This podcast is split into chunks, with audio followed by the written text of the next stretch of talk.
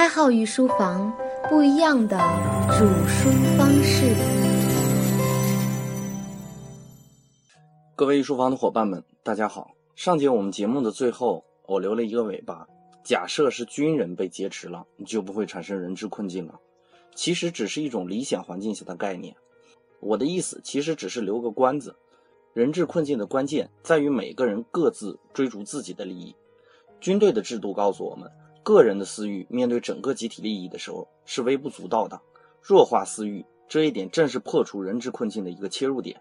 根据我们前面的内容，囚徒困境也好，人质困境也罢，都是基于不能沟通产生的叛变行为。那么，军人被劫持的环境下，彼此之间沟通成本较低，产生的合作性可能非常高。当然，这只是一种理想的设想，我们不能总用弱化私欲的方法去破除人质困境，这是不科学的，也是无法大规模推广的。我们追求的是一种集体优化的解决方案。反观人质困境，在模型中，我们设定每个人都是完全理性的，而且是完全自立的，这个结果恰恰说明了个人理性不能通过市场导致最优的结果。这种结论的推导不禁让人担忧。经济学也好，博弈论也罢，因为其理论的原因导致必然的理想化的结果。这种理想化的结果背后是深深的坏的哲学。坏的哲学有一个特点，那就是把现实还原到理想之后，发现理想根本无法回归到现实。这种矛盾就是我们对人质困境和囚徒困境的迷茫之处。这种批评对于我们的帮助收益甚小。我们还是回归到如何破除人群冷漠的人质困境。第一个切入点，我们前面讲过，囚徒困境是纳什均衡的状态，那么人质困境是基于囚徒困境的衍生，所以很好理解，我们把人质困境也当成一种均衡。那么破除这种均衡最直接的方式就是建立相关均衡的机制，是不是感觉非常拗口不好理解？我举一个例子，自由市场经济是一只看不见的手，但是在完全自由经济的环境下。金融危机的黑天鹅事件屡见不鲜，所以我们国家对于自由市场经济一定是配合宏观调控的。那么，我们可以把这种干预叫看得见的手，相关均衡机制就是凌驾于规则之上的调整。例如人群踩踏事件，每一个人都是在追求自己的自立，可以用人质困境来解释。那么反过来，借力逃脱机制，建立应急的规范，就是在增加相关均衡机制。再比如。道路的红绿灯都是这个原理。再比如说，世界贸易组织、欧佩克组织等等，都是为了避免人质困境造成的利益损伤而建立的相关均衡机制。第二个切入点就是合作沟通。之前我们囚徒困境里说到这种可能性，人质困境的合作模式和囚徒困境略微有点区别，解读的角度也是不太一样。我们用纪伯伦著名作品《魔鬼》来说明这个问题。这部作品里有一位博学之士。叫狐狸赛姆昂，奔波于黎巴嫩的山村里，教村民摆脱魔鬼的纠缠。但是有一天在路上的时候，遇到了重伤的魔鬼，他却把魔鬼带回去救治。原因是因为魔鬼说了一句话，他这样说：“我是万恶之源，但是如果我死了，那么同罪恶搏斗的人们都会消失，你也会消失。你愿意用我的死亡换来罪孽的消亡吗？”其实看似悲哀的结果。让人质困境中各方达成一致，保证大家利益不受侵蚀。中国人总结了四个字，很好的解释了人质困境的结局，那就是“兔死狗烹”。但是这个成语出处不那么美好，甚至为我们面对人质困境做出了很好的解释。这句话是韩信说的。韩信在帮助刘邦这个大的挟持犯统一了全国之后，没有避免被屠戮的下场。在临死之前，他感叹道：“狡兔死，走狗烹；飞鸟尽，良弓藏。”敌国灭，谋臣亡，这正是太平本是将军定，不许将军见太平。所以，我们自古都有养患的传统，这就是破除人质困境的合作沟通的一种。唐朝末年，黄巢起义，唐朝大将宋威就一度仰患到唐朝几乎被灭亡的程度。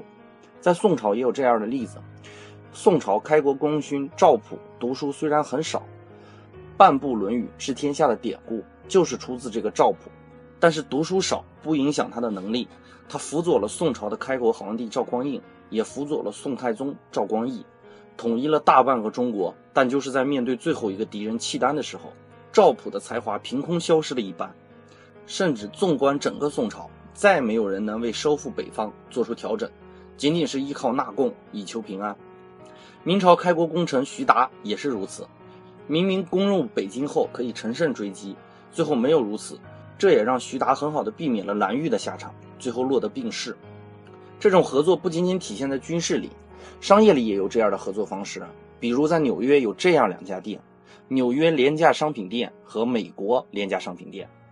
这两所店并肩而立，每当有一家打出降价，另一家就会降的幅度更大。天天这样的打价格战，两家老板甚至会站在店门口对骂，最后总有一方会败下阵来，不再降价，周围围观的群众就会涌入胜利的一方，将降价的商品一抢而空。这样的竞争模式让周围准备开类似店铺的人望而生畏，而且确实让顾客们买到了物美价廉的商品。这个状态一直持续到其中一家老板去世为止，另一家老板也宣布退休。人们在他的店铺里发现两家店铺之间的秘密通道。仔细调查才知道，这两家店的经营者竟然是兄弟俩，他们共享着存货，共享着市场，也保存了共同的利润空间。可口可乐、百事公司，甚至麦当劳、肯德基都是利用这样的策略，他们彼此享用对方的优惠政策，彼此前进。他们竞争的结果就是使其他的公司相继灭亡。这种合作模式很好的避免了在市场竞争中的被威胁的可能性。第三个破除人质困境的角度，就是发出信号，让对方通过你的行动理解到背叛的下场，通过策略的调整，让彼此达成一种没有友谊的利益合作关系。在这儿，我要讲一个小笑话哈。在一场战斗中，有一位士兵向将领汇报说，前方发现了狙击手，但是对方枪法很差，这几天开了好多枪都没有打死一个人。将领大怒，质问这个士兵：“那你怎么不去端了他呢？”士兵无奈的一摊手说：“如果杀了他，难道让他们派枪法更准的狙击手来吗？当然，这只是一个笑话。但是狙击手枪法很烂，其实就是在给对方传递一个信号：我无关紧要，你们大胆待着。我们彼此不要打破这种良好的均衡状态，不至于让双方陷入到人质困境中。第四点就是通过圈子完成人质困境的破除。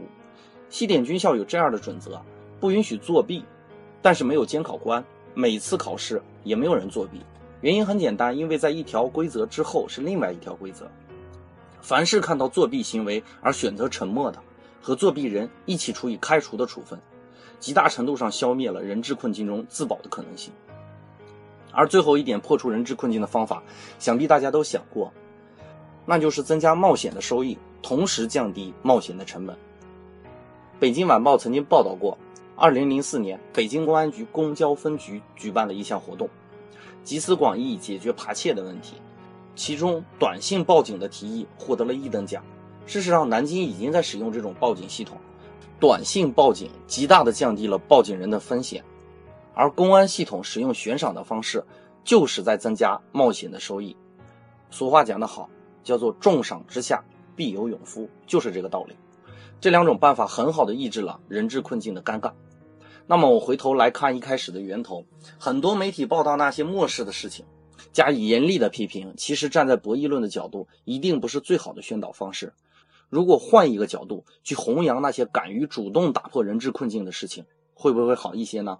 因为背叛和漠视不一定是道德沦丧，但是奋起抵抗绝对是道德的绽放。伙伴们，我们下节再见。